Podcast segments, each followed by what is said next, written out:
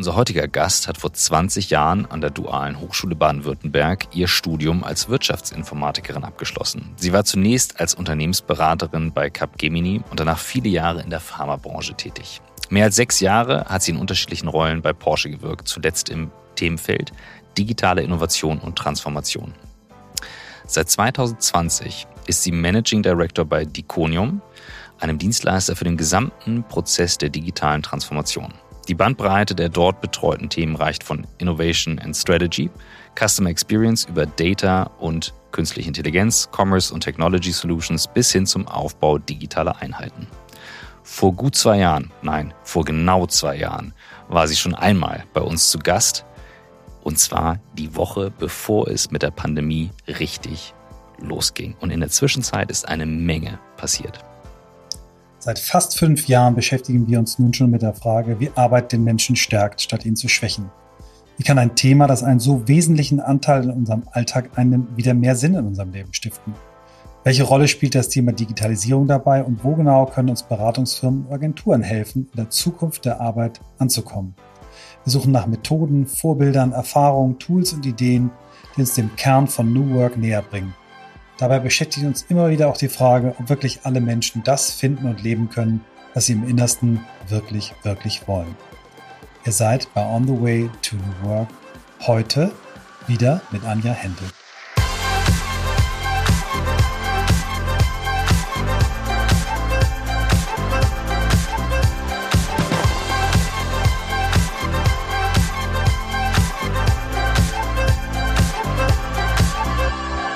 Welcome back. Freue mich riesig. Ja, ich war letztes Mal nicht dabei, Folge 199. Ähm, ich habe nochmal reingehorcht. Äh, Christoph hat äh, zur Einleitung damals auch über unseren Corona Situation Room gesprochen, den wir damals so als Schnellreaktion, das war Christophs Idee, ähm, quasi am ersten Tag des Lockdowns, des ersten Lockdowns waren, war, war Blackboard in der Lage äh, zu streamen. Wir haben ganz viele tolle Inhalte geteilt, äh, versucht so Ersthilfe, Corona-Krise zu machen. Das haben wir, glaube ich, fast drei Wochen durchgehalten. Christoph, erinnerst du dich noch? Ja, ich war ziemlich müde, ja. ja, und für euch war es der Start in ein, ein neues Geschäftsfeld. Ihr habt es mhm. sofort auch genutzt, um, um euer Geschäftsfeld zu erweitern. Äh, und Blackboat ist, ähm, ja, hat, hat da wirklich gut reagiert und ich bin dankbar, dass ich damals Teil dieser Reise war und ich bin noch dankbarer, dass ich jetzt in der zweiten Ausgabe mit Anja dabei sein kann. Hallo Anja. Auch sehr. In der Menge, eine Menge ist passiert. Wir haben es im, im, im, Vorgespräch kurz äh, gestriffen und ähm, wenn wir dir äh, damals schon die Frage gestellt haben, wie bist du der Mensch geworden, der du heute bist, ähm, dann würden wir sie heute erweitern. Wie, wie hat sich der Mensch Anja in den letzten zwei Jahren weiterentwickelt? Vielleicht gibst du für die, die die alte Folge nicht gehört haben, nochmal einen ganz kurzen Abriss, wie du in die Folge 199 gekommen bist und dann was dazwischen passiert ist ich, ich höre mir ja meine eigenen Podcasts äh, nie an. Ich kann mich selber nicht reden hören, deswegen vertraue ich immer auf das. Ich schicke die immer meiner Mutter und sage, hör mal kurz rein, ob es okay ist. Ich kann nicht und telefonieren, dann sind sie eh schon live. dann sind sie eh schon live und meine Mutter ist ja auch eine sehr gute Kritikerin. genau. Ähm, also insofern weiß ich gar nicht, was ich damals gesagt habe, ehrlich gesagt. Ich glaube, ähm, ich meine, wie bin ich der Mensch geworden, der ich bin? Ich glaube, das ist eine tiefgreifende Frage. Ich glaube, es kommt auch viel aus so familiärer Historie. Ähm, ich habe einen starken Hintergrund ähm, äh, aus Ostdeutschland und ähm, Dänemark. Meine, meine Großeltern sind äh, mit meinem Vater in Ostdeutschland, ähm, haben die gelebt und meine Oma war Dänin. Deswegen habe ich da so ein bisschen, ähm, habe ich meine Wurzeln und mein Großvater mit meiner Großmutter und meinem Vater sind dann ähm, im Endeffekt aus der aus Ostdeutschland, also aus der DDR, dann geflohen ähm, und haben wieder bei Null angefangen. Also mein Großvater war Unternehmer, relativ groß, hat ein Unternehmen mit über 100 Leuten gehabt und hat dann mit ähm, ja fast 60 wieder von Null angefangen und wieder eine, eine Firma im, im Westen aufgebaut. Also wirklich von Null. Und ich glaube, das ist so ein bisschen auch einer von meinen DNA-Punkten. Also ich komme aus starken Unternehmerfamilien. Also die Groß, meine Großmutter mütterlicherseits war auch Unternehmerin. Der Vater früh gestorben. Ähm, also äh, stark unternehmerisch geprägt. Ähm, und äh, vor allem auch, glaube ich, durch die Geschichte und Historie meines Großvaters und dieser ähm, dem anderen Zweig der Working Moms, äh, die mich äh, umgeben haben in, äh, in meiner ähm, Kindheit und Jugend, ähm, ganz stark damit aufgewachsen mit A, dem, dem Wissen, man kann alles tun, ähm, wenn man gesund ist, also auch wenn man geflohen ist und wenn man äh, wieder bei Null anfängt, wenn man gesund ist und, und irgendwie Wissen hat und, und den Willen, was zu machen, kann man immer wieder anfangen. Also ich glaube, ich habe, ich nehme da ganz viel Mut draus. Also ich bin eher ein mutiger Mensch, habe Angst vor wenig. Ähm, was so existenzielles oder sowas. Ich habe einfach so ein, durch meinen tollen Großvater so ein Grundvertrauen. Ähm, und das andere eben auch, ähm, klar, durch dänische, ostdeutsche Wurzeln oder auch meine Mutter auch mit einer arbeitenden Mutter groß geworden, auch so einen sehr liberalen Blick und äh, mhm. eben nicht so diese klassischen Rollenmodelle, ähm, die einen sonst so begleiten können, glaube ich. Ich glaube, deswegen bin ich in den beiden Hinsichten äh, vielleicht auch eher für so Konzernkarrieren, wie ich sie ja jetzt irgendwie mache, vielleicht ein bisschen atypisch, ähm, weil ich diese Muster, in denen ich jetzt irgendwie auch lebe, äh, so aus meiner Kindheit und Jugend nicht kenne. Ähm, genau. Das ist vielleicht so, woher ich komme. Ich weiß gar nicht, ob ich das geantwortet habe beim ersten also Mal. Die, ich, also so gerade so die Herkunftsgeschichten, ich habe jetzt nicht nochmal reingehört, aber ähm, ich weiß nicht, ich glaube nicht, dass du das letztes Mal so erzählt hast. Das, das kann ich mich nicht Wahrscheinlich ist es anders erzählt. Das war so sehr schön. Das, äh, das äh, hilft gerade total, weil ich, also ich erlebe dich, wenn wir über Themen sprechen, immer als enorm positiv. Also immer, da ist so, immer so ein Lächeln dahinter und immer nach vorne. Und ähm, ja, wir waren ja gerade beide sehr baff, äh, was sich bei dir sonst noch so in den letzten zwei Jahren getan hat. äh, da ja. waren wir gerade ziemlich überfahren, weil ich nur so dachte, so, ich habe Das spoilern wir noch ein bisschen. Das, das, hauen wir noch nicht sofort raus, weil ja. das, das, das ist ein Spoiler auf jeden Fall. Da, darauf komme ich vielleicht jetzt, genau. Du, und äh, vor, vor zwei Jahren, ja, ich erinnere mich noch dran, wir hatten ja das wunderschöne Gespräch in Hamburg. Das war ehrlich gesagt meine letzte Reise mhm. vor der Pandemie. Und ich erinnere mich dran, ich war dann mit meiner Kollegin am Flughafen und der Flieger ging nicht. Und wir haben uns in der Mitten der Nacht irgendwie uns zu einem Hotel durchgeschlagen, um dann den ersten Flieger am nächsten Morgen zu kriegen und so Vollchaos. Und der, ich erinnere mich noch total an diesen ersten Morgen, wie wir dann in den Flughafen in Hamburg reinliefen und die ersten Menschen mit Masken da mhm. rumgelaufen sind und was es für ein total stranges Gefühl. Man hat das Gefühl gehabt, okay, jetzt ist der Virus in der Luft. So, das war echt mhm. so das erste Mal, wo du gedacht hast, so, okay, das fühlt sich nicht mehr gut an, ähm, mit so vielen Menschen an einem Ort zu sein. Ähm, Genau. Ich war ja ganz frisch im Job, also es war ähm, acht Wochen und hatte gerade noch so, ich würde sagen, einen Großteil der Standorte besucht. Das war vielleicht das Gute und bin, wir sind dann sofort in, in den äh, in den Lockdown äh, gestartet quasi, haben dann relativ schnell auch noch vor, ich erinnere mich noch dran, irgendwie auch ein paar Tage vor der Kanzlerin-Ansprache, ähm, dann ähm, beschlossen, alle Mitarbeiter von zu Hause arbeiten zu lassen, was super geklappt hat. Also gar nicht auch so aus dem Grund, ähm, dass man es musste, sondern eigentlich auch, damals hat man auch noch gedacht, wir sind alle so jung und äh, mhm. ist eigentlich keine richtige Gefahr für uns. Aber wir gesagt haben, wir wollen aber auch irgendwie Verantwortung übernehmen für die Gesellschaft und unsere Mitarbeiter müssen nicht äh, ins Büro ähm, pendeln mit öffentlichen und allem drum und dran und lass uns doch einfach auch dann ein Zeichen setzen und gucken, dass wir auch so als Unternehmen unseren Beitrag leisten, dass eben auch die, die es müssen, geschützt werden, indem wir so möglichst viele Kontakte eben durch uns ver vermeiden. Und das hat super geklappt. Also hat dann andere Effekte gehabt, natürlich. Wenn du plötzlich noch nicht so viele Leute im Unternehmen kennst, aber von zu Hause bist, hat es auch, jetzt kommt wieder mein Optimismus, positive Seiten. Weil es gibt natürlich auch nicht die Person, die du immer an der Kaffeemaschine triffst, mhm. sondern irgendwie waren alle gleich nah und gleich fern zugleich, was irgendwie auch wieder ganz, ganz gut war.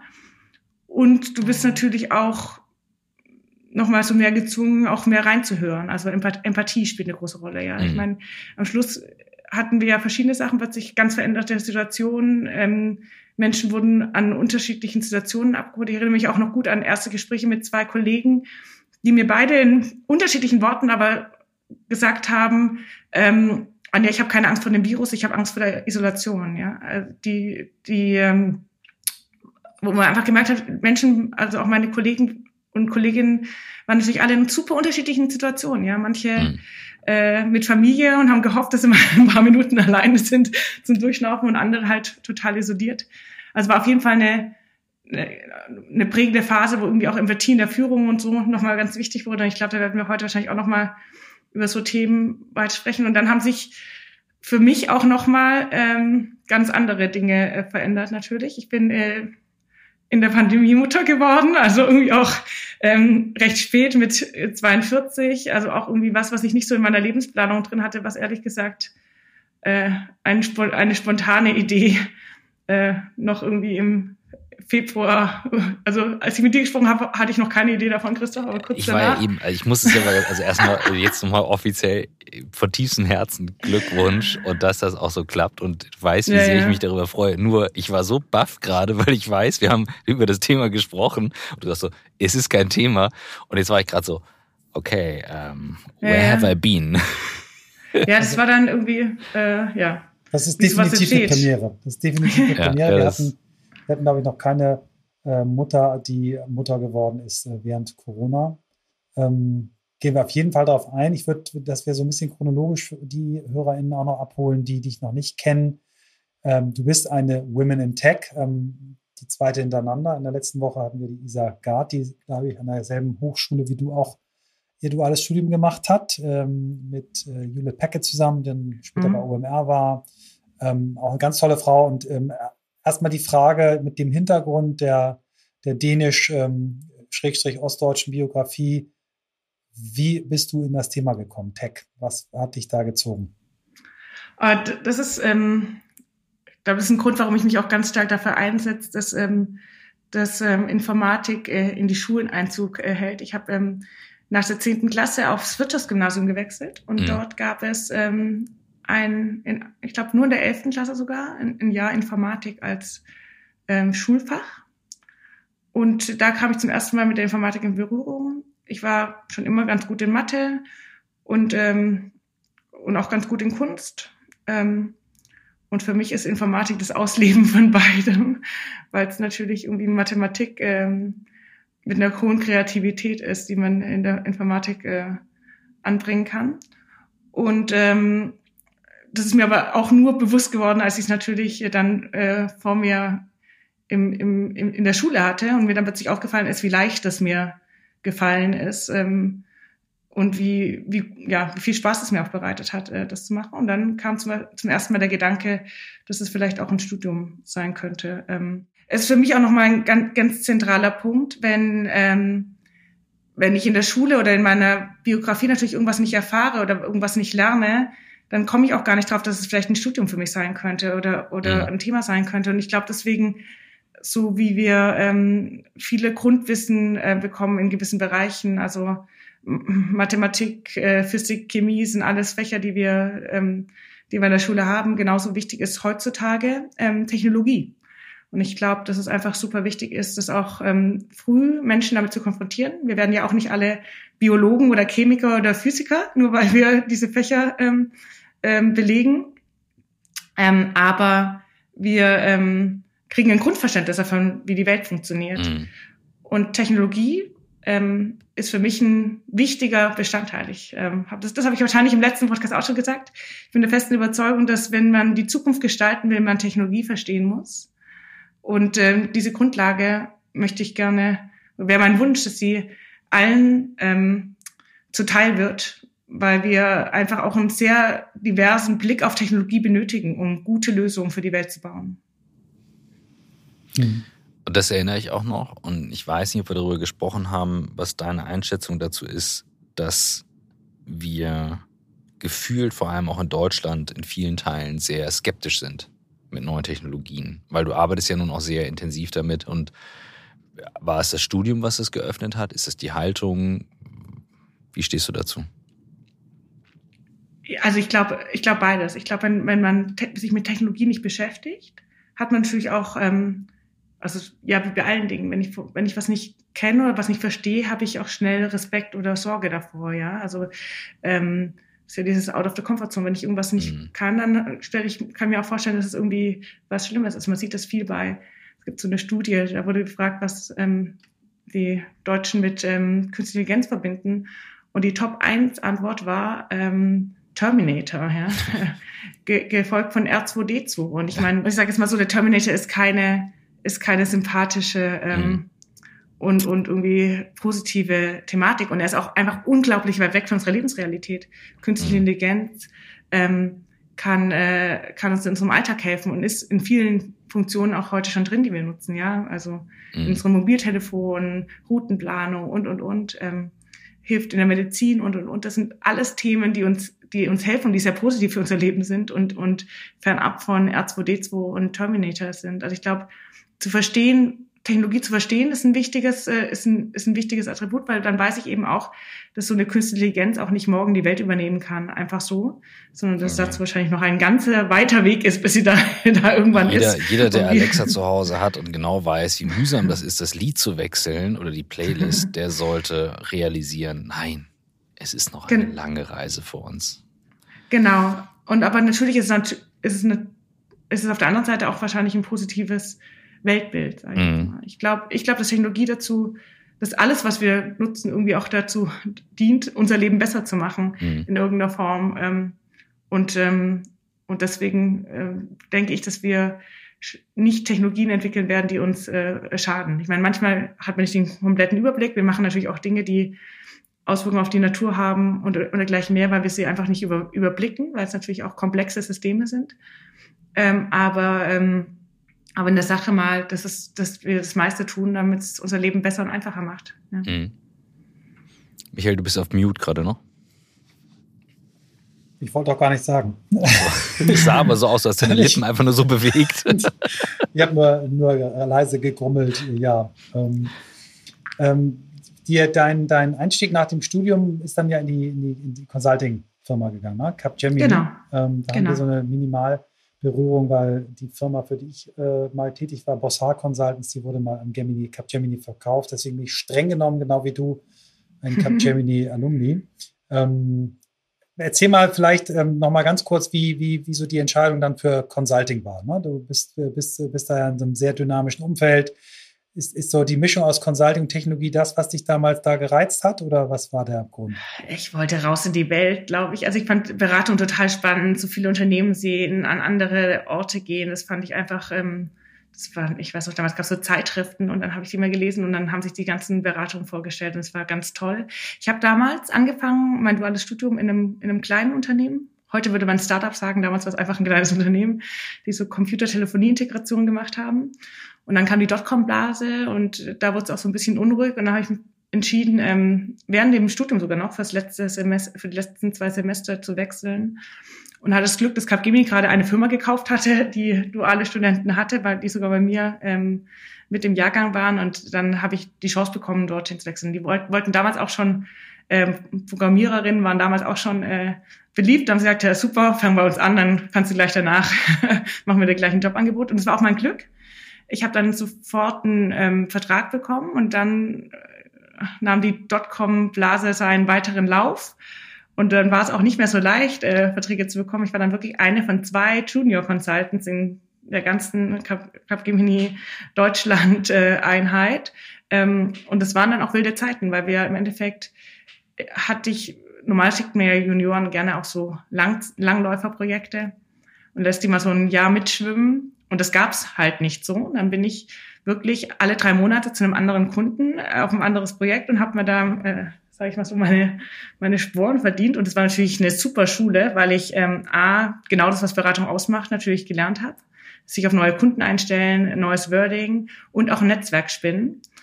Und ähm, hatte dann so nach dem ersten Jahr meine ersten vier Kunden durch und mein erstes Netzwerk. Und dann nahm das einen ganz tollen Lauf, weil ich mich da an eine Gruppe rangerobbt hatte, die ähm, äh, große globale Rollout-Projekte gemacht hat. Und das habe ich dann viele Jahre machen dürfen, was, was toll war. Ich war dann äh, viel unterwegs, ähm, habe viel gesehen, viel gelernt, ähm, viele andere Länder, ähm, mit vielen Nationalitäten gearbeitet. Ähm, das schärft den Blick auf, äh, ja, auf Menschen und auch auf sich selbst, wie, was es bedeutet, äh, äh, deutsch zu sein und äh, so, so zu sein, wie man eben ist. Ähm, das war eine total prägende Zeit.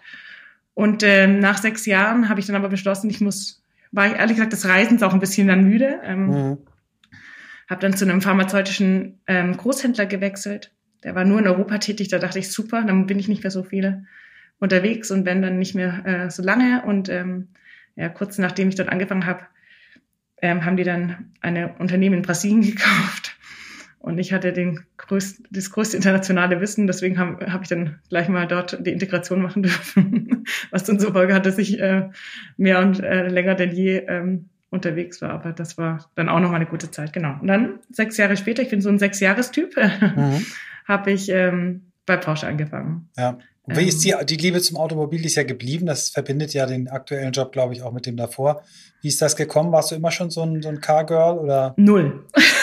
Ich hatte zehn Jahre kein Auto, bevor ich bei Porsche angefangen habe. Mir war die Automobilindustrie auch immer ein bisschen suspekt. Mhm. Ich fand die auch nicht so richtig innovativ. Also irgendwie, wenn du nicht so auf Autos stehst, dann denkst du so, okay, wir bauen halt Autos.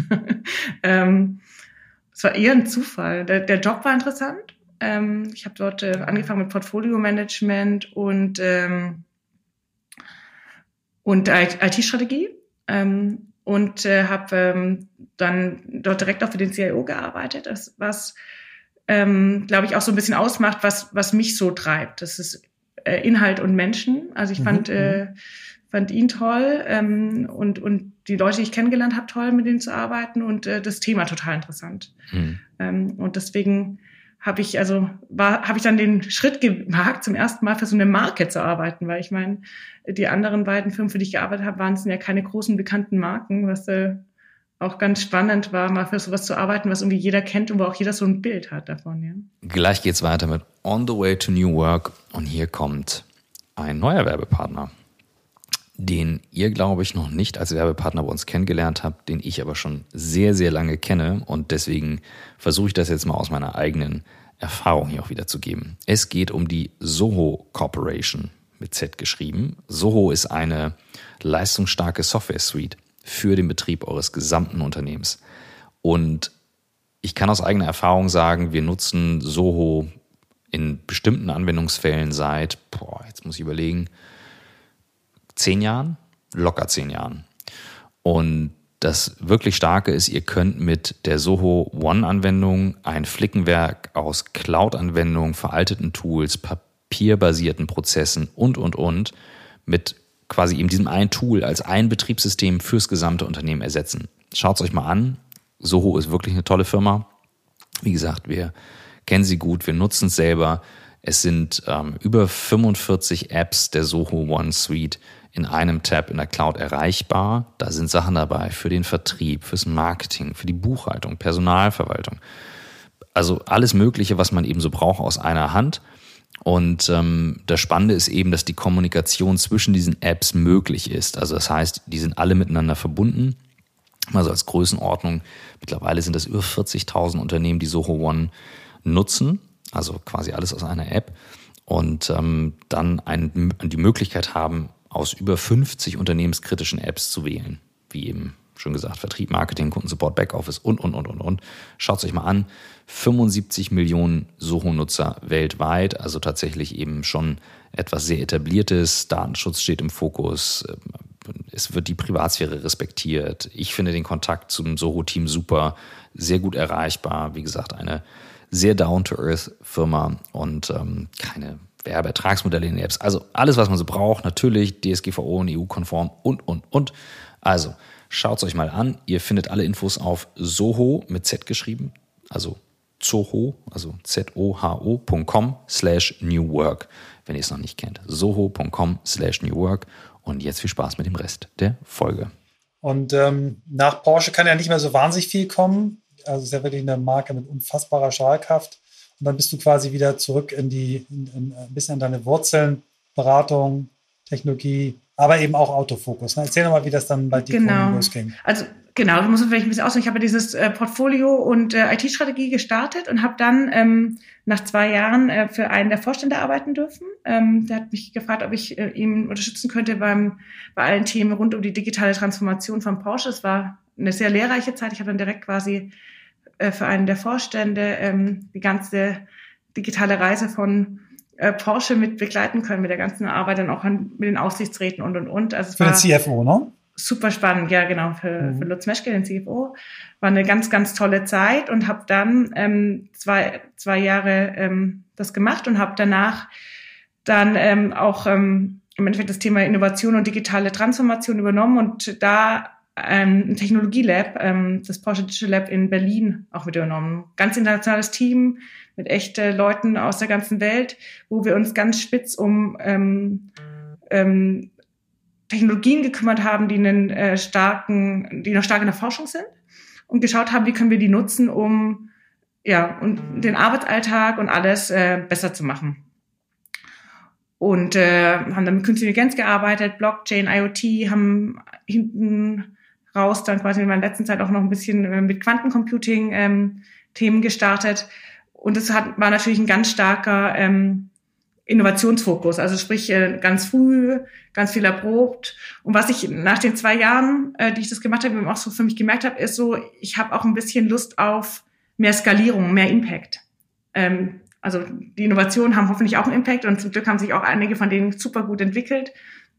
Ähm, es sind echt tolle Sachen daraus entstanden und auch äh, kriegen auch Größe und und alles, aber ich hatte Lust einfach auch nochmal zu einer richtigen Skalierung zu machen und hatte dann das große Glück, dass ich ähm, mit Volkswagen ins Gespräch kam äh, und die mich gefragt haben, ob ich nicht ähm, auch Teil sein möchte, die große Transformation bei Volkswagen mit zu begleiten. Sicherlich äh, das spannendste Digitalisierungsvorhaben, was es wahrscheinlich, würde sagen mal mindestens in Europa, wahrscheinlich in der Welt äh, gerade gibt. Ähm, nämlich Volkswagen auf dem Weg zur Software Company oder beziehungsweise auf dem Weg mehr Software Company zu werden, zu begleiten und dort eben die Chance bekommen, für die Kunden zu arbeiten. Bin da in der Geschäftsführung und wir machen in, in der Basis eben ähm, Digital Commerce, also digitale Geschäftsfähigkeit mit einer ganz hohen Fähigkeit, ähm, Software-Lieferorganisationen aufzubauen. Und ähm, ja, das macht äh, großen Spaß. Ähm, in Berlin habe ich ja wieder angefangen, mehr mit Entwicklern und äh, ähm, zusammenzuarbeiten und jetzt hier das nochmal in einer anderen Skalierung machen zu können. Das ist eine große Freude. Wir machen das für äh, Volkswagen, aber wir sind ähm, auch, äh, haben, haben auf jeden Fall eine Unabhängigkeit und arbeiten auch für andere tolle Firmen. Ähm, ich glaube, die Herausforderung, so dieses, diese Hardware-Firmen ähm, mit mehr Softwarekompetenz auszustatten, ist natürlich eine, die eine große ähm, Herausforderung ist für das äh, mhm. Made in Germany, sage ich jetzt mal. Rede viel über das Thema äh, Your Spaltmaß is killing my software. Das ist immer mein Vortragstitel gerade, mhm. mhm. weil natürlich da so eine Welt von Qualitätsbewusstsein auf ähm, eine andere Schlagzahl von ich kann ganz viel deployen, ich kann dauernd weiter optimieren, äh, zu jeder Zeit aufeinandertreffen und das natürlich einen großen, ja, einen großen organisatorischen und Transformationskonflikt aufruft, ja. Mhm. Ich muss immer, wenn ich, wenn ich zum Thema Auto mich äußere, immer dazu sagen, dass meine, meine erste Firma, meine Werbeagentur Think, ähm, seit äh, 17 Jahren für Audi arbeitet, auch mittlerweile für Porsche, für, für, VW zwischendurch, für Skoda, also sehr viel für den Konzern macht, also deswegen ist es mhm. immer gebiased. Aber ich habe. Und du auch für Audi gearbeitet ja, hast? Ja, ich habe auch mal für Audi gearbeitet als Global CMO. Ähm, ich hab, kann mich noch ganz deutlich erinnern an, an die Ära Spaltmaß. Und ich weiß, als ich meinen Job angefangen habe und mir ähm, der Produktionschef in, in, in Ingolstadt einen zerlegten Siebener, einen zerlegten S-Klasse und einen zerlegten Audi A8 zeigte und an, an allen möglichen Beispielen zeigte, warum Audi in der Verarbeitungsqualität überlegen ist. Also ich bin da sehr, sehr auf dieses Spaltmaß-Thema ähm, geeicht worden. Und wenn ich heute mir einen Tesla angucke, mich in einen Tesla reinsitze, kann ich mir im Leben nicht vorstellen, mir einen Tesla zu kaufen, weil ich einfach finde, dass diese Autos überall, was ich anfasse, klappert. Ähm, ich könnte mir nicht vorstellen, so ein Auto gebraucht zu kaufen, aber ähm, wir, wir, wir wissen und wir hören alle immer wieder, Tesla hat das Software-Game zumindest in Runde 1 und 2 gewonnen. Versuch doch mal für, für den interessierten Laien zu erklären, warum es so schwierig ist, eine Hardware-Company ähm, zu einer Software-Mentalität äh, zu verpassen und was Tesla eigentlich wirklich besser kann. Also, das ist natürlich eine. Also, Sendung mit der Maus. nein, nein, nein, alles gut. Ich äh, glaube, äh, ich glaube, wenn, wenn, wenn man wüsste, was man, also Nummer eins, Tesla hat auf der grünen Wiese gestartet und ist auch schon einige Jahre unterwegs, hat, ähm, hat auch erstmal angefangen mit einer ganz kleinen ähm, Stückzahl und wo, wo sie lange experimentiert äh, hat, so die ersten äh, zehn Jahre, ist natürlich jetzt äh, hoch beeindruckend, was die hinlegen, ja, also auch äh, jenseits von Software, ähm, also Produktion führend und und und. Also da ist schon ganz schön viel passiert. Ähm, warum ist es so schwierig? Ähm, die Automobilindustrie startet nicht auf einer grünen Wiese. Also ähm, da und ich glaube, ähm, woran ich da viel Ich, ich glaube nicht, sondern was ich gerne, worauf ich gerne hinweise, ist, ähm, ist eine Aussage von Conway. Es gibt was, es nennt sich Conway's Law. Das bedeutet, wenn du ähm, dass ein Produkt, in dem Produkt sich immer auch die Kommunikationswege einer, des, des Unternehmens, das sie gebaut hat, widerspiegeln.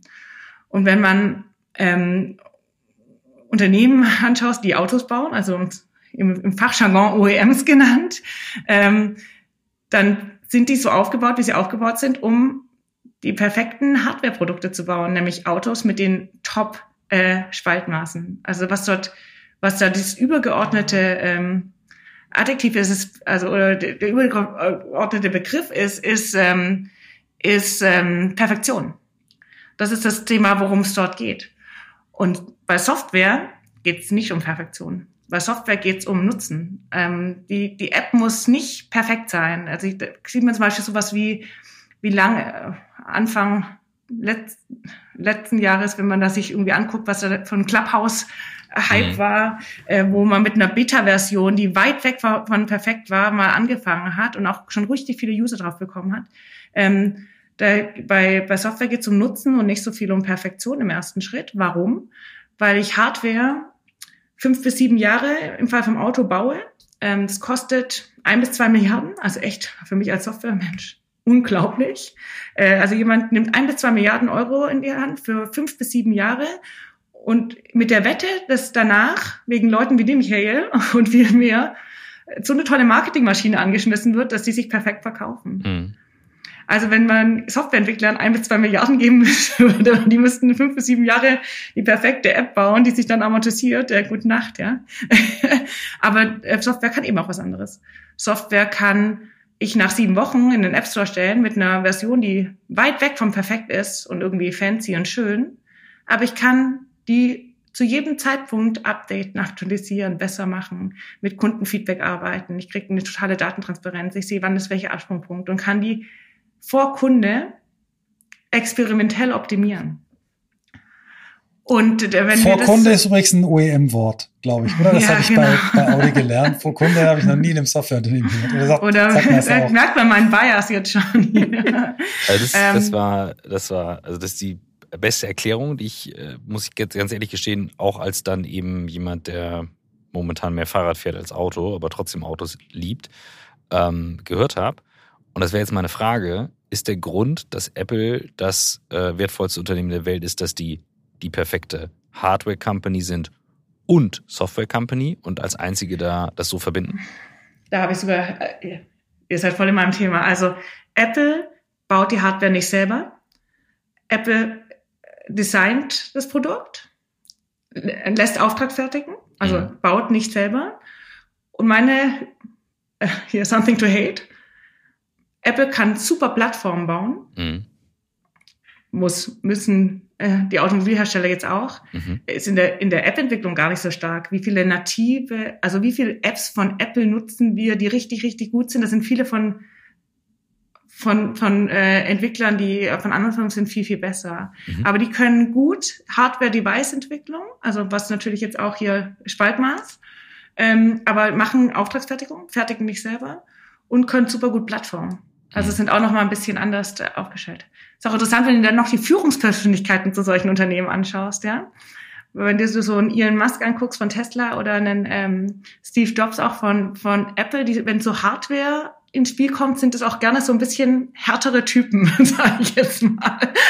Und Typen ist sogar sinnbildlich, wenn man sich da so gegen so richtige Softwareunternehmen anschaut, ähm, wie jetzt so ein Google, sind die eher ähm, sind die nicht so top-down, gell? sind die halt viel stärker mhm. ähm, geführt in ähm, ja flache Hierarchien, viel Enablement,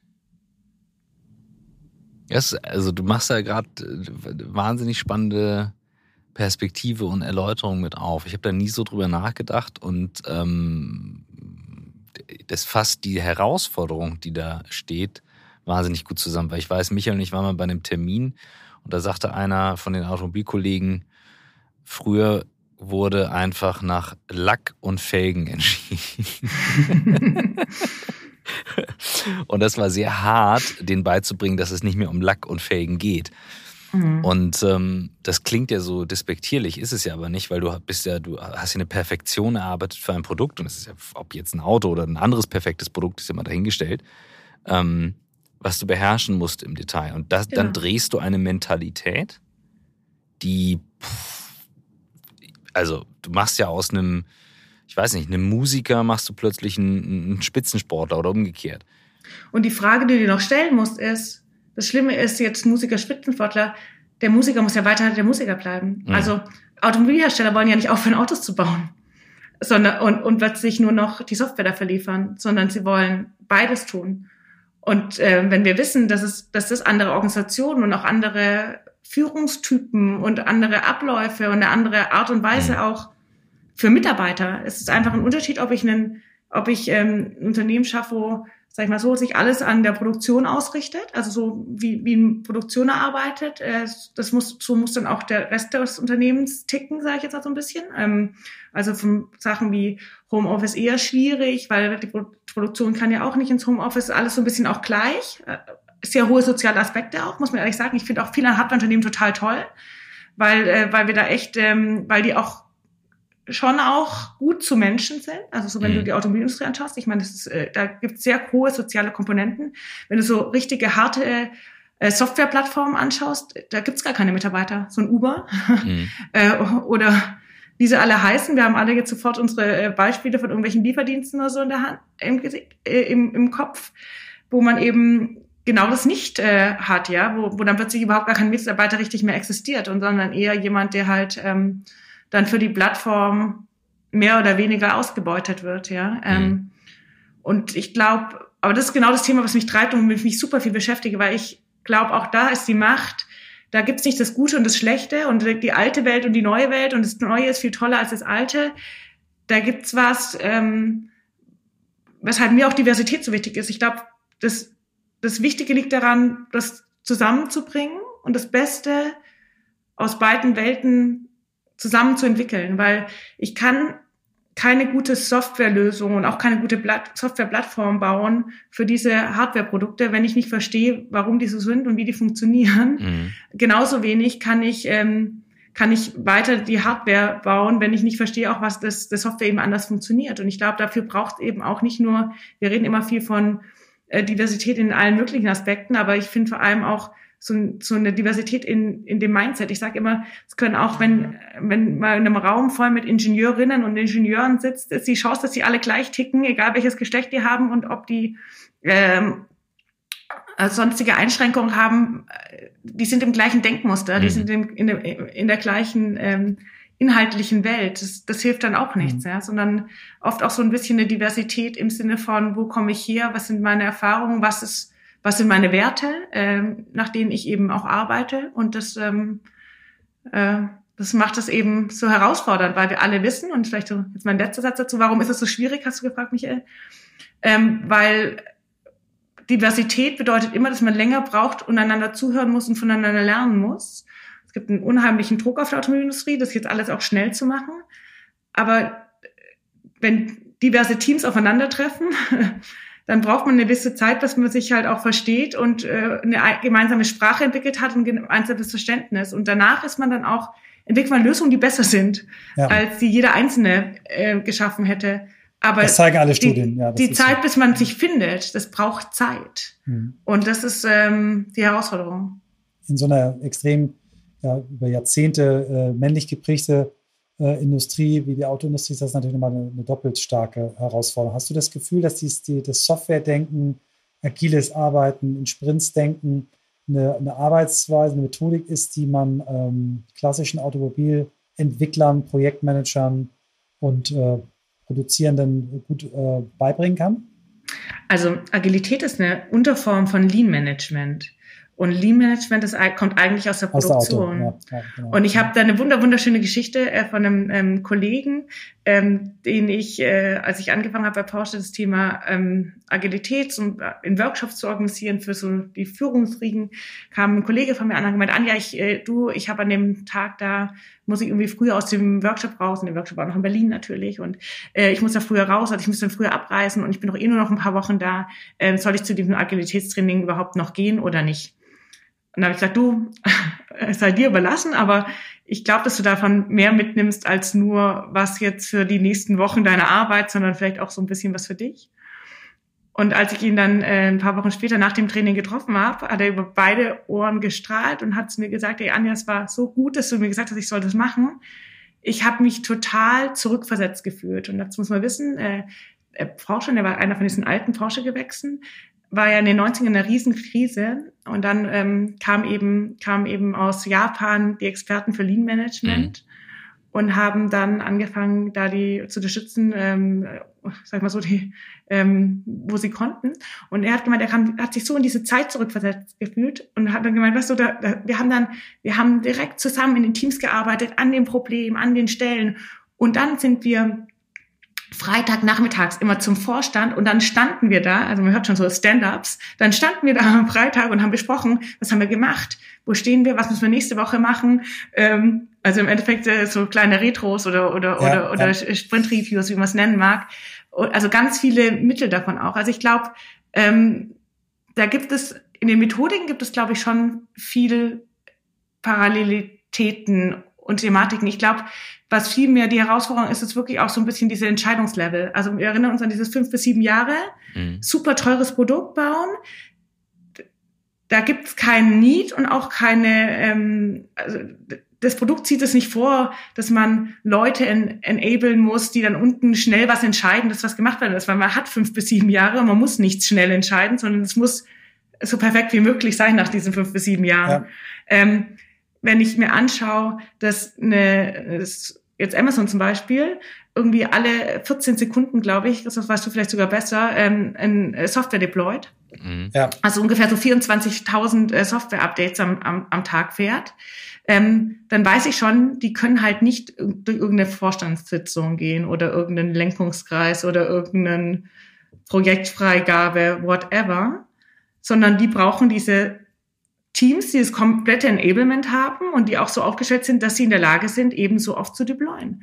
Und das ist, glaube ich, dann nochmal der große Unterschied. Das hängt gar nicht daran, an der Methodik so sehr. Ich glaube, die Methodik von Webring, das hat halt viel damit zu tun, wie bin ich organisiert und, und, und was brauche ich auch für was. Ja. Und ein Autounternehmen ist eben komplett anders organisiert, als es, eine, als es ein Softwareunternehmen braucht, um, um das zu tun. Ja, da ja. gibt es eben diese Freigaben nicht. Und ich glaube, das ist so das, was ich gerade auch sehe, ähm, wo man halt anfängt, sich neu zu orchestrieren oder anders auch eben aufzusetzen. Ja. ja. Das war auch eher eine rhetorische Frage. Ich habe damals 1993 bis 96 bei Porsche als äh, externer Unternehmensberater gearbeitet im Bereich ähm, Einkauf und Produktion. Wir haben damals das Programm, ähm, was aus diesem Kaizen-Wissen entstand, äh, nämlich dieses ähm, äh, POLE, Prozessoptimierung durch Lieferanteneinbindung, mit eingeführt und dann auch die Porsche Consulting mitgegründet. Und ich habe genau den Eindruck gehabt, dass man das super gut also, dass insbesondere die Leute in der Produktion und im Einkauf extrem schnell waren ne? und extrem Interesse daran hatten, schnell zu Verbesserungen zu kommen, Qualitätsverbesserungen zu kommen, äh, Durchlaufzeiten verkürzen, ähm, das ganze Logistikthema. Also da, das habe ich selber erlebt. In, in, dem Prozess nachher, wie Autos entstehen, da hatte ich so das Gefühl, da, genau wie du es eben beschrieben hast, da, da werden Entscheidungen getroffen, die in 10, 12, 13, 14 Jahren noch wichtig sind, weil ein Auto sieben Jahre Liefer ne, Laufzeit hat, häufig sieben Jahre Produktions- mhm. oder Entwicklungszeit, dass, das, dass die sich nicht ganz so leicht tun. Ja. Erzähl doch mal jetzt, jetzt bist du da dann angekommen und acht Wochen später, du hast einen Podcast gemacht mit uns und acht, acht Wochen später oder acht Wochen nachdem du gekommen bist, war quasi erstmal Lockdown. So. Wie hast du, wie hast du das geschafft, Kontakt in dieser Firma zu den Menschen zu bekommen? Aufzubauen, zu halten. Und ihr seid ja kein kleines Team. Äh, über 1000 Leute, glaube ich. Ne? Leute. Mhm. Ja, anderthalb tausend sind wir jetzt ungefähr. Das ist genau. ein harter Cut, harter Cut jetzt, sorry. Nö, alles gut. Ja, also ich, ähm, man muss jetzt sagen, wir sind bis heute, also wir hatten auch nicht den Versuch gestartet, back to office zu fahren, sondern wir haben ähm, mit unseren Mitarbeitern zusammen relativ schnell dran auch mal diskutiert zu sagen, nicht zu sagen, dass von, von was wir kommen, ist die perfekte Welt, sondern lass uns doch mal anschauen, ähm, was wollt ihr denn? Also äh, nicht zu sagen, jetzt hier äh, dort, wo wir herkommen, ist das, wo wir wieder hin möchten, sondern eben auch zu sagen, so, wie wollen wir in Zukunft arbeiten und haben jetzt auch ganz viel in den letzten zwei Jahren unternommen zum Thema Hybrid Workplace, haben natürlich dann irgendwie uns äh, neue virtuelle Plattformen angeschafft. Wir gucken uns, äh, wir räumen, sind dabei, unsere Offices auch ein bisschen umzugestalten. Wir haben das Gefühl, wir brauchen, wenn wir uns treffen, wollen wir uns treffen, um, um zu kollaborieren nochmal in anderen Formen, eben das nochmal mehr auszu, auszuarbeiten. Und ähm, wie ist es mir gelungen? Ich glaube, über unterschiedlichste Kanäle. Also normale Kommunikation ist ja immer eine, eine also wenn du viele Leute, äh, mit vielen Leuten zusammenarbeitest, ist ja Kommunikation immer ein, ein starkes Instrument. Ähm, wir haben ähm, eine neue Strategie für uns entwickelt und haben auch jetzt ganz stark nochmal das ganze Thema OKRs eingeführt, was natürlich dann auch ganz stark zur Transparenz führt, Top-Down, Bottom-up-Diskussion, wo du eben auch stark in eine Kollaboration kommst. Ich glaube, das ist das Hauptthema. Kollaboration und Transparenz ähm, werden wichtiger denn je, wenn du dich nicht mehr mhm. an den Kaffeemaschinen und so triffst. Aber das ist äh, natürlich auch eine große Chance. Ähm, ähm, Gerade wenn man so groß ist und sich eigentlich eh nie alle an einem Ort trifft, ähm, gibt es halt da auch die Möglichkeit, ähm, ja, eine andere Form von Austausch zu schaffen. Und das finde ich gut. Was wir gemacht, nicht gemacht haben, ist, wir haben auch nie unsere Büros komplett, komplett, komplett zugemacht. Also ich, äh, ähm, wenn es Leuten schlecht geht, wenn sie zu Hause sind, sollten sie die Möglichkeit haben, ähm, an einen anderen Ort zu wechseln, das Gefühl haben, das, das, das brauche ich. Ich brauche den äh, Tapetenwechsel. Ähm, ich muss es sehen, das wurde also extrem wenig genutzt, aber ich denke, es gibt immer solche Situationen, wo man sagt, okay, ich muss jetzt hier mal, brauche einen Tapetenwechsel, brauche was anderes, was mir irgendwie gut tut. Und ich glaube, dann halt das ganz starke Thema auch nochmal den der ganzen Organisation auch nochmal klar zu machen, in welcher Situation wir gerade ist, sind und ähm, eben auch empathisch zu bleiben mit allem. Ich glaube, unsere wir haben ganz, ganz starke Werte schon ähm, einige Zeit entwickelt, schon bevor ich kam, die auch aus den, aus den Teams entwickelt wurden. Und einer unserer Werte ist äh, Mindfulness. Und ähm, ich glaube, das ist ein Wert, den wir, der für uns super wichtig war, die, die letzten zwei Jahre. Also ähm, ähm, mindful zu sein, also wie übersetzt es am besten, auf, auf mich und andere zu achten und mhm. eben mhm. ähm, genau. Achtsam. Und ich glaube, ja, achtsam, genau, zu sein, achtsam ja. zu sein. Ja, das ist. Ähm, wie macht ihr das? Macht ihr, macht ihr so Check-in und Check-out-Rituale bei Meetings, solche Sachen? Oder was, was, was genau macht? Oder richtig auch Meditation? Ich, also ich glaube, wichtiger als eine Methodik, die ich, die ich äh, anwende bei Themen. Ich meine, das sind ist Handwerkszeug, sage ich jetzt mal, aber ich glaube, du kannst das alles machen und trotzdem überhaupt nicht achtsam sein.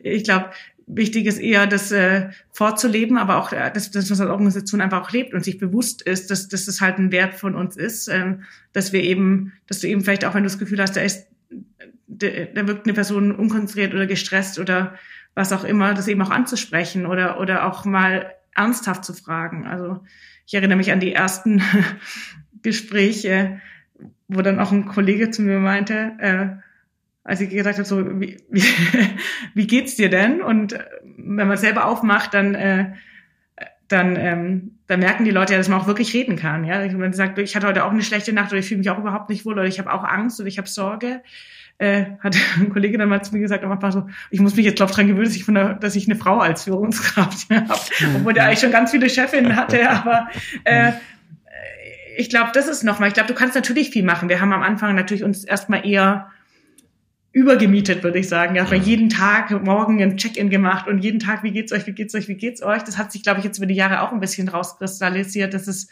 vielleicht gar nicht mehr, müssen wir in, in weniger mhm. engmaschige Abstände, warum, weil es ja auch ein bisschen jetzt Alltag geworden ist. Aber ich glaube, das beizubehalten, ein ernsthaftes Interesse an sich und an anderen zu haben, also auch mhm, in, in mhm. sich reinzuhören und zu sagen, wie geht's mir denn eigentlich und es, tut es mir gut und ähm, ja, ist einfach ein, ein wahnsinnig wichtiger Wert für uns mhm. als, als äh, Organisation und für jeden Einzelnen von uns. Weil nur so kannst du natürlich auch ähm, ein gutes Leben führen und einen guten Job machen, sage ich jetzt ja. mal. Äh, das ist, ich, ich sag immer, ich bringe mich ja selber mit. Also wenn ich zu Hause ein Problem habe, kann ich doch nicht denken, dass ich hier alles ausschalte und alles, äh, alles mache. Genauso bin ich auch jemand, der äh, auch äh, über Themen, und es muss nicht negativ sein, sondern auch über gute Themen natürlich auch nicht aufhört nachzudenken. Gell? Hm. Äh, was hat sich an deiner Führung geändert, seit du in der Mutterrolle bist? Hat sich was geändert? Ja, ganz sicher.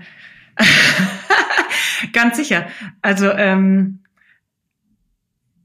ich bin ja so ein bisschen auch äh, so jemand, so ich will jetzt nicht sagen Hans Dampf in allen Gassen, aber auch schon jemand, der ganz schön ich bin eher so ein 80-Prozent-Typ, nicht der 150-Prozent-Typ. Und ich bin, glaube ich, extrem gut darin, ganz schön viele Bälle in der Luft zu halten, ohne dass einer runterfällt, so von, von meiner Stärke.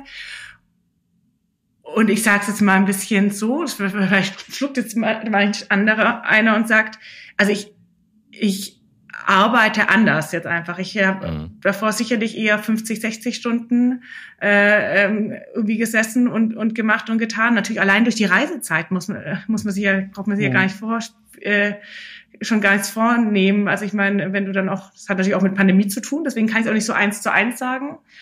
Ähm, aber ähm, ich habe halt jetzt meine klare Fokus-Arbeitszeit und dann habe ich eben auch einen, ja, einen, einen großen Zeitblock, den ich eben auch mit meiner Tochter verbringe. Und ähm, genau, und dann gibt's auch wieder den, die Arbeitsblöcke. Insofern ähm, habe ich so, glaube ich, einen härteren Cut von Phasen, in denen ich einfach dann auch nicht arbeite. Das war durchmischter ähm, mhm. davor. Gleich geht's weiter mit On the Way to New Work und hier kommt die ganz kurze Werbeunterbrechung. Und wer die On the Way to New Work Geschichte verfolgt, der kennt Michaels und meine Telefongewohnheiten. Und unser Werbekunde diese Woche ist einer dieser Partner, mit dem wir schon sehr lange arbeiten, nämlich Vodafone Business.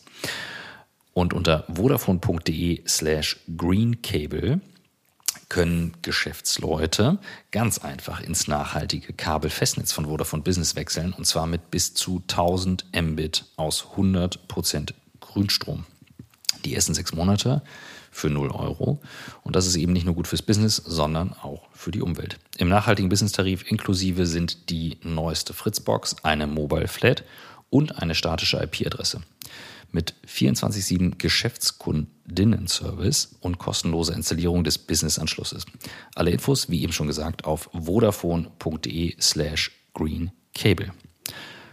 Und jetzt viel Spaß mit dem Rest der Folge. Was unsere ZuhörerInnen nicht mitbekommen haben, äh, unser Vorgespräch und äh, die Tatsache, dass ich mich dir auch anvertraut habe, Christoph hatte ich es vorher erzählt, dass ich gerade in echt in, in, in einer ziemlichen Krise bin. Also zwei Jahre habe ich das Gefühl gehabt, konnte mir Corona gar nichts anhaben. Ich bin ganz im Gegenteil, bin so über mich hinausgewachsen, mhm. habe ganz viele Dinge hinbekommen, die vorher liegen geblieben waren. Und jetzt so, so in der letzten äh, Zielkurve fliege ich jetzt raus dass ich dir das erzählt habe, hat auch was damit zu tun, wie du kommunizierst und äh, wie du, wie du eben auch in so einem Check-in jetzt in einem Podcast, wie achtsam du daran gehst und eben eine Frage stellst, wie geht's euch, wie geht's dir, ähm, so, dass du es wirklich hören willst und nicht hören möchtest, am liebsten gut. Also das kann ich jetzt kurz aus dem Live-Erlebnis mhm. dir spiegeln. Das ist schön, ja. Das ist äh, sicherlich ähm, auch die Herausforderung, ja? wie, wie, also wie, wie schaffe ich das und auch so ein bisschen, was kann ich das lernen, ja. Ähm, und das hat natürlich auch was damit zu tun, wenn ich, diese Software-Hardware-Geschichte interessiert mich ja sehr.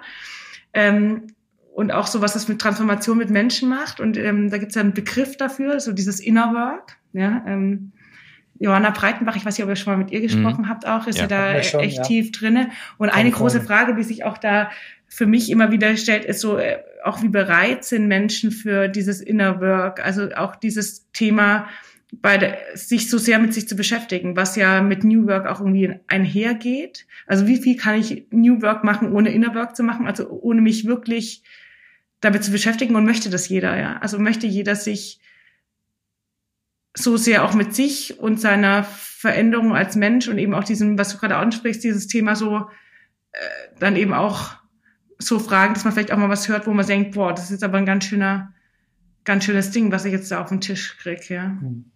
Also wir haben das in, in, in ähm, meiner Agentur da und auch in der Branche habe ich häufig gehört, dass die Corona-Krise da eine Menge gemacht hat. Also auf der einen Seite das, was bei mir so der Effekt war, so noch mehr performen, äh, Leistung, auch ein bisschen Selbstoptimierung teilweise, ne? noch mehr Schritte gegangen pro Tag, besser ernährt, mehr bewegt, also so zu zu gucken, mhm. mit der gewonnenen Zeit was Produktives zu machen. Ähm, dann das Thema Vereinsamung auf der anderen Seite, dann aber auch wirklich Leute, die sich immer, die auch vielleicht vorher schon ruhiger waren, die dann depressiv geworden sind. Also diese, diese Veränderung, die wir in den letzten zwei Jahren so bei den Menschen übersehen haben, zum Teil, zum Teil beobachtet haben, glaube, die werden uns, uns ganz schön fordern. Und wir, wir hatten ja im Vorgespräch auch, wir wollen mal über das, über das hybride Arbeiten, was jetzt auf uns zukommt, sprechen. Was glaubst du denn? Was sind deine großen Herausforderungen oder die deines Führungsteams jetzt? Ähm, wie kriegt ihr die Menschen wieder, wieder in, in einen Einklang, in, in einen, aus den einen aus der Depression, die andere aus der Selbstoptimierung? Also ich glaube, ich, also ich glaube, ich hoffe, dass unsere Kollegen geblieben sind und das ist halt, ähm, dass, dass ich das äh, gar nicht so, dass so gar kein so harter Cut ist und dass hoffentlich die meisten ganz gut äh, aufgehoben sind und eben auch irgendwie ähm, diese, diese, die, den, die Unterstützung hatten, auch vom, vom Unternehmen, die sie äh, gebraucht haben. Mich hat auch und ich bin da fest überzeugt davon. Ich, hat, ich habe vor ein paar Tagen ein, ein, eine E-Mail bekommen von einer Kollegin, äh, die sich äh, bei mir bedankt hat. Also ähm, und das hat mich echt emotional super bewegt, aber hat mich vor allem auch unglaublich stolz gemacht. Und ich glaube, das sagt viel über unsere Organisation aus. Äh, die ist noch nicht so lange bei uns und die ist äh, schwer erkrankt. Ähm, jetzt muss ich aufpassen, dass ich nicht gleich wieder zu emotional hat. Aber die hat äh, sich im Endeffekt bei mir und meinen Kollegen, also in der Geschäftsführung, bedankt, dafür, ähm, dass wir ein System, also ich drücke es in meinen Augen auf, eigenen Worten aus, ein System geschaffen hat, was ihren Chefs ermöglicht, ihr die Freiheit zu geben, so zu arbeiten, wie sie gerade kann. Trotz ihrer Erkrankung, trotz ihrer Behandlung. Ähm, und sie sagt, es gibt ihr die Normalität, die sie braucht, weil Arbeit ist ja auch mehr als Leistung, mehr als Geld, mehr als ähm, Anerkennung, sondern auch irgendwie vielleicht auch einfach im besten Fall was, was mich erfüllt und was mir Spaß macht und was mich bereichert und was mir aber auch eine Struktur und eine Normalität gibt. Und sie hat sich bedankt und, ich, und ich, ich kannte sie nicht. Ich meine, wir sind anderthalb tausend Leute. Ähm, sie ist recht neu dabei. Ich, aber mich hat es unglaublich stolz gemacht zu wissen, wir haben ein Unternehmen, das so starke Werte hat und so stolz auf die Organisation, die da aufgebaut worden ist von meinen Kollegen und für die ich jetzt arbeiten kann, die eben genau so was macht, das auch sowas nicht mitbekommen werden muss, wenn sowas passiert, weil es selbstverständlich ist, dass man jedem Mitarbeiter und jeder Kollegin und jedem Kollegen die Möglichkeit gibt, ähm, äh, ähm, das zu tun, was für diese Person gerade gut ist in dem Moment. Ähm, und das meine ich so ein bisschen damit. Das ist nicht, das ist nicht die eine Methodik oder das eine Thema. Das ist, glaube ich, ein ganz viel Kommunikation von Selbstverständnis, so ein bisschen walk the talk. Also mhm. tu es auch, leb's vor, zeig's. Ähm, hatte ich am Anfang von Corona ganz viel von einem Kollegen, der gesagt hat, Anne, es tut mir so leid, ich muss heute auf, die Kinder aufpassen und ich kann das heute Nachmittag und dann einfach zu sagen, hey, äh, du musst hier nicht, mhm. du bist so viele Jahre im Unternehmen, du hast, du hast auch nie gesagt, äh, ich habe jetzt hier mal zwei Stunden mehr oder, oder, oder sonst irgendwas gemacht wir sind hier nicht äh, zum Spaß im Homeoffice, wir sind in der Mitten von der Pandemie und wenn du musst dich nicht entschuldigen, das ist völlig okay.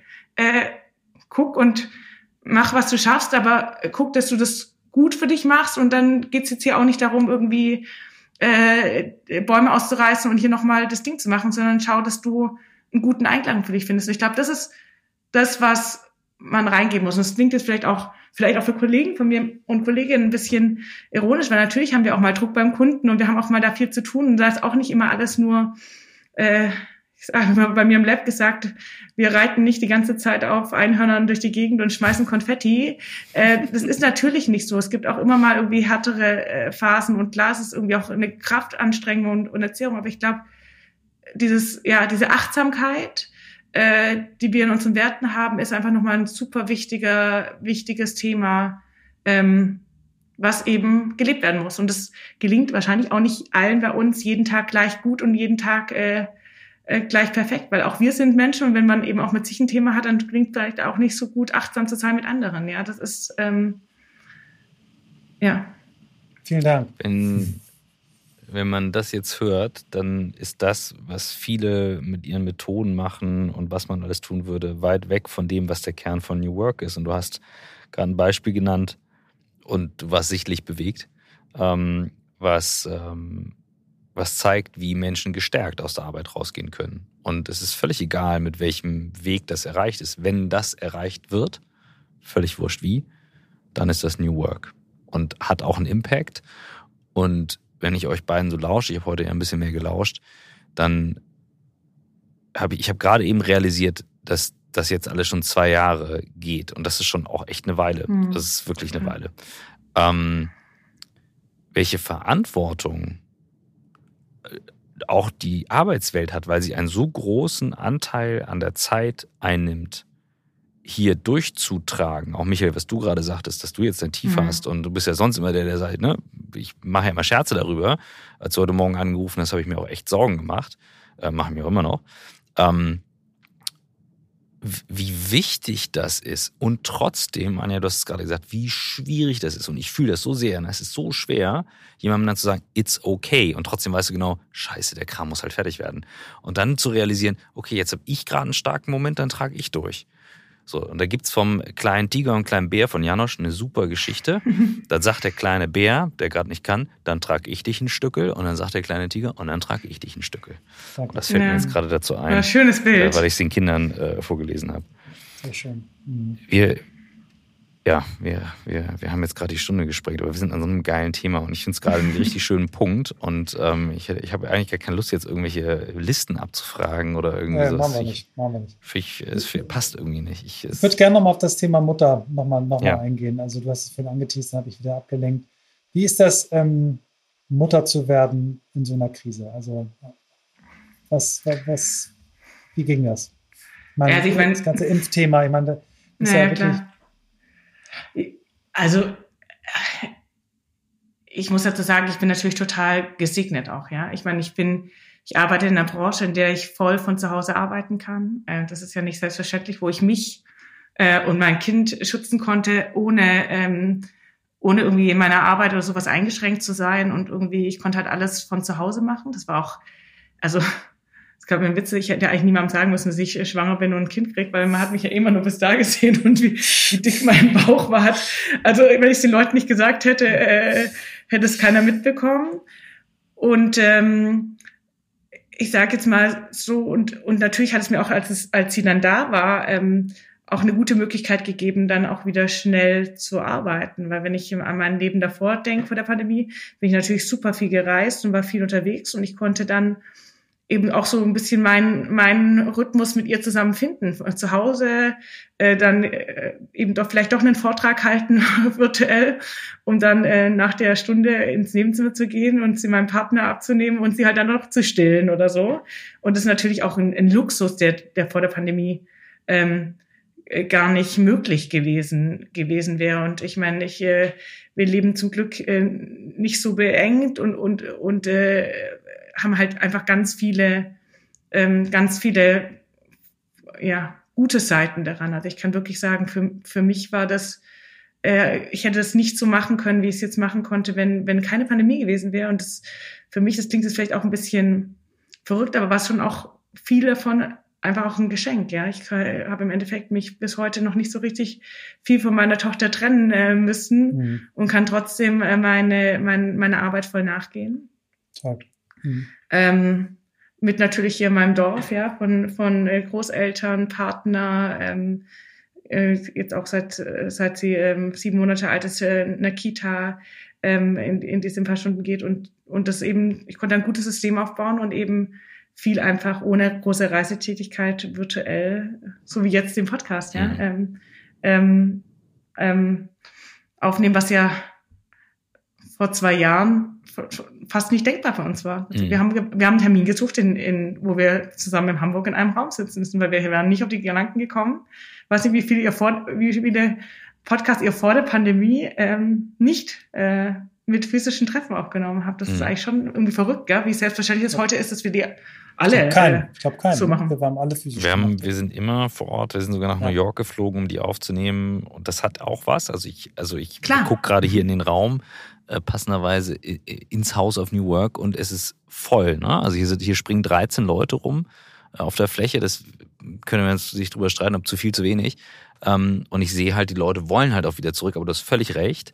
Ähm, das Privileg zu sagen, du machst es von zu Hause, macht natürlich einen ganz anderen Raum auf und ermöglicht auch wieder zu sagen, ja, es geht. Ja. Wo viele vorher gesagt hätten, geht nicht, ich kann nicht, ich bin unterwegs und so weiter. Ne? Mhm.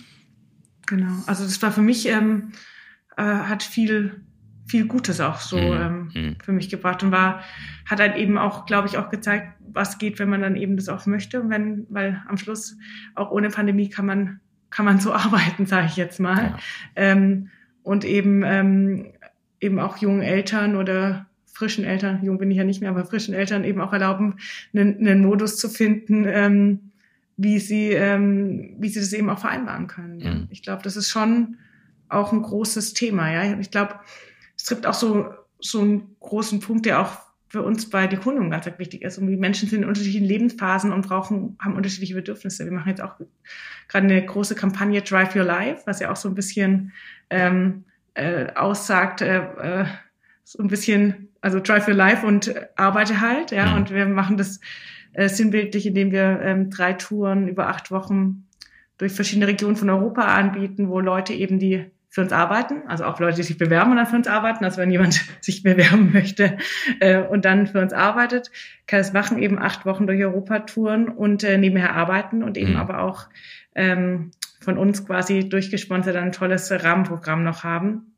Was eben auch zeigen soll, ist, äh, jeder, jeder kann in jeder Phase, in der er ist, irgendwie sein Modell finden, wo es eben auch funktioniert. Oder ich meine, was äh, was nicht für jeden passt in jeder Lebenssituation, aber es gibt Leute, die möchten eben gerne das und das sollte möglich sein, aber auch genauso sollte es, äh, müssen wir darin arbeiten, Modelle zu finden, wo eben Eltern optimal arbeiten können ähm, und ein Umfeld schaffen, das eben für ihr Kind gut ist oder andere Menschen, die vielleicht auch äh, Menschen in Pflege haben und und und. Ich glaube, da gibt es so viele verschiedene Modelle und ich glaube, Arbeit ist was, was wir ein Leben lang tun und sehr lange tun. Und äh, Arbeit sollte und und New Work sollte eben auch einen Raum geben für alle Lebensphasen. Ähm, und das ähm, versuchen wir eben auch dadurch aufzuzeigen und Lösungen zu finden für alle Lebensphasen. Nicht zu sagen, ihr müsst alles so arbeiten oder so arbeiten, so arbeitet man bei uns, sondern eben auch sagen zu können, nee, es, es gibt eben auch andere Lebensphasen. Und wenn du halt dein Kind in der Kita abholen musst und dann äh, sind da mal zwei Stunden Pause oder, oder sonst irgendwas, ich habe die Woche neulich gesagt, jetzt gerade gesagt, äh, wollten so eine Aktion machen zum äh, Weltfrauentag mit so einer Abendaktion, ja, von, von vier bis sechs. Und habe ich auch selber gemerkt, wie das, oder von fünf bis sieben, glaube ich, wie, wie man auch, wenn man in einer eigenen Situation ist und die dann plötzlich kennt, eben auch sagt, wo ich sage, warum wollen wir das machen? Warum soll jemand seinen Abend opfern für das Thema? Lass uns ein Lunchthema machen, dann, dann hast du da irgendwie ein Ding und sonst ist es genau die Zeit, wo Eltern ja, ihre Kinder abholen und ins Bett bringen oder Abendessen. Und da merkt man so, wie man selber seine, seine Denkmuster plötzlich anfragt und Dinge in Frage stellt, die ich vor zwei Jahren auch noch nicht in Frage gestellt habe. Natürlich macht man einen Abendtermin für ja. einen Abendtalk, für irgendein Thema, für eine Panel-Diskussion. Aber warum eigentlich? Ich meine, ja, das ist so was Internes zum Weltfrauentag. Warum sollen wir sagen, dass die, die zuhören wollen, das in ihrem Feierabend machen? Und weil wir halt wahnsinnig geprägt sind und sozialisiert. Ich bin Elternvertreter, bin getrennt lebend, wir wechseln uns ab und ich soll irgendwie alleinerziehend oder dann eben mhm. part-time alleinerziehend, wie man denn äh, gilt, einen Elternabend ausrichten. Und denke ich so, sag mal, seid ihr bescheuert? Um um sieben oder um, keine ja, Ahnung, genau. wie, how on earth, sie sollen morgen pünktlich ja, genau. in die Schule. Aber ja. das ist, also ich bin immer wieder erstaunt, wie wenig Verständnis da ist. Und das war vorhin meine Frage in Richtung, wie hat sich Führung für dich verändert? Jetzt gar nicht nur inhaltlich, sondern auch alleine mit einer solchen Erfahrung, weil ein, ein, ein also ganz, ganz, ganz viele der Top-Leader der Welt, wenn man die fragt, was ist die eine Fähigkeit, die eine Führungskraft auszeichnet? Ich glaube, Henry Ford hat es mal formuliert als die Fähigkeit, sich in die Situation des Gegenübers zu versetzen, als wäre es die eigene und ich meine, Satya Nadella wurde mal gefragt, wie aus der Pistole geschossen, sagte Empathy. One thing, ja. Empathy. Mhm. Und das ist ja nun auch die Kernfähigkeit, um über so Themen nachzudenken. Diversity, Inclusion und, und, und, und, und, was alles ist. Wenn das nicht da ist, wie willst du es machen? Mhm. Jetzt hast du die Pandemie. Jetzt hast du trotzdem krasse Arbeitsphasen. Erlebst es selber. Wie hat sich das für dich, wie hat sich der Blick, also das Thema Empathie für dich verändert dadurch? Ähm, ich würde sagen, ich hatte dazu schon auch, ich hatte auch schon andere Lebensphasen, in denen ich was ähnliches hatte. Mein Vater war ähm, vor 13 Jahren schwer krank ähm, und äh, ich habe ihn im Endeffekt ein Jahr lang begleitet, neben dem ich gearbeitet habe, aber da war immer mal wieder Intensivstation und dann konnte ich irgendwo nicht hin und musste kurzfristig was absagen, weil irgendwie äh, was passiert ist und habe da schon auch, weil Kind ist eins, aber es gibt ja auch andere Themen, die mhm. man eben mal haben kann, ja. äh, wo sowas da ist. Ich glaube, wenn man je mehr man Dinge erlebt und Kinder gehören sicherlich dazu, desto, umso mehr hat man natürlich dann auch so eine Vielfalt für sich im Kopf und kennt mehr Muster. Und ich glaube schon auch, sich da aufzumachen, viel, viel, zu, was ist Empathie, viel zuzuhören, viel zu lernen, viel auch zu verstehen, ähm, das ist sicherlich äh, das Thema. Und klar habe ich jetzt natürlich nochmal einen anderen Blick auf Elternsein entwickelt durch die, durch, durch die eigene Erfahrung. Das, ähm, ich glaube nicht, dass ich da, dass ich da, ähm, dass ich das nicht äh, zu, zu würdigen gewusst habe davor oder so. Aber natürlich hat man jetzt nochmal, ist sensibilisiert in einer anderen, äh, in einem anderen äh, Maße, ja. Ähm, ich glaube trotzdem nicht, dass ich mich wahnsinnig äh, in der Art und Weise, wie ich bin oder so verändert habe. Ich glaube, ähm, was ich für mich gemerkt habe, ist wieder so ganz viel aus der Komfortzone rausgehen. Ja, ich bin, mhm. war natürlich sehr routiniert in dem, was ich getan habe und was ich tue. Und wenn du dann halt plötzlich äh, ich habe am Anfang natürlich auch, sie war nicht in der, ich wollte eben auch Zeit mit ihr verbringen und ich wollte trotzdem auch arbeiten. Ich habe auch äh, sie auf Workshops mitgenommen, weil ich gesagt habe, mhm. wenn ich das koordiniere mit, dass sie mir gebracht wird zum Stillen, dann ist es halt alles aufwendig. Ich habe gesagt, also wenn ihr wollt, dass ich möglichst viel dabei bin, wenn man sich wirklich trifft, habe ich gesagt, dann bringe ich sie mit und dann, und natürlich habe ich dann, ein, hat man dann ein komisches Gefühl, weil man denkt, ich will auf der einen Seite auch nicht da irgendwie stören und irgendwie mhm. deswegen mir irgendwas dann passiert. Auf der anderen Seite willst du halt auch dabei sein und es machen und willst aber trotzdem auch, wenn man halt alles will, so wie ich, dann muss man aus seiner Komfortzone raus, ja. ja? Und dann, ähm, äh, ja, ähm, und es bereichert einen natürlich auch, ja. Man ist dann, ja, man bekommt eine größere Gelassenheit und denkt so, irgendwie wird das schon hinhauen und wenn nicht, und ich glaube, das ist echt was, was man mit Kindern lernt, dann, dann halt nicht, dann wird man auch einen Weg finden. Das ist halt äh, alles nicht planbar, ja. ja. Jetzt sind wir über die Stunde hinausgeschossen, ich sehe es gerade. So entspannt, ja. Ja, herrlich. Vielen, vielen Dank. Ich habe vorhin in der Vorbereitung nochmal so die alten Texte gelesen, die wir so über euren, äh, euren ersten Podcast ge geschrieben habt und da ist mir eine Überschrift aufgefallen, Liebe auf den ersten Code. Ähm, bei mir ist es Liebe auf den ersten Call. Ähm, ich bin total dankbar, dass wir dich heute bei uns hatten in dieser Zeit. Ähm, wir sind super froh, dass du zum zweiten Mal da warst und äh, freuen uns mit der Aktion, dass wir dir auch hier äh, der einen Raum geben ähm, und fordern nochmal alle jungen Menschen auf, die Lust haben, in eurer Branche zu arbeiten, sich jetzt bei euch zu bewerben, weil einen spannenderen Berufseinstieg als die digitale Walz, nenne ich es mal, kann es, glaube ich, kaum geben. die digitale. Ähm, also echt Weltklasse, Weltklasse. Und ich hoffe, wir äh. lernen uns dann auch mal richtig kennen. Äh, ich möchte auch so ein schönes Foto, wie du das mit Christoph gemacht hast vor vor der Hamburger Elbe. Machen wir auf jeden Fall. Sehr schön. Danke, Anja. Vielen Dank euch.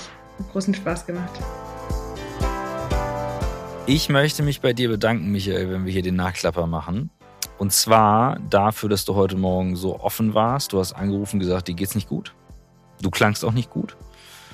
Ich habe dir gesagt, okay, ich rufe Anja an, kein Problem, wir sagen die Folge ab. Ich bin so dankbar, dass wir die gemacht haben. Und ich weiß nicht, was es ist. Mein Gefühl ist, also das, was du gerade gesagt hast, du gehst irgendwie immer gut aus den Folgen raus. Mir geht's auch gut. Und ich fand es eine so starke Folge, weil es über diesen Raum das Thema aufgemacht hat, was Anja mit uns geteilt hat. Und ähm, wir haben jetzt nochmal ein Nachgespräch gehabt, was nochmal auch echt krass war. Ja, danke. Geile Folge. Hammer. Bewegend. Stopp. Liebe, Liebe auf den ersten Call. Vielen Dank, Christoph. Hm.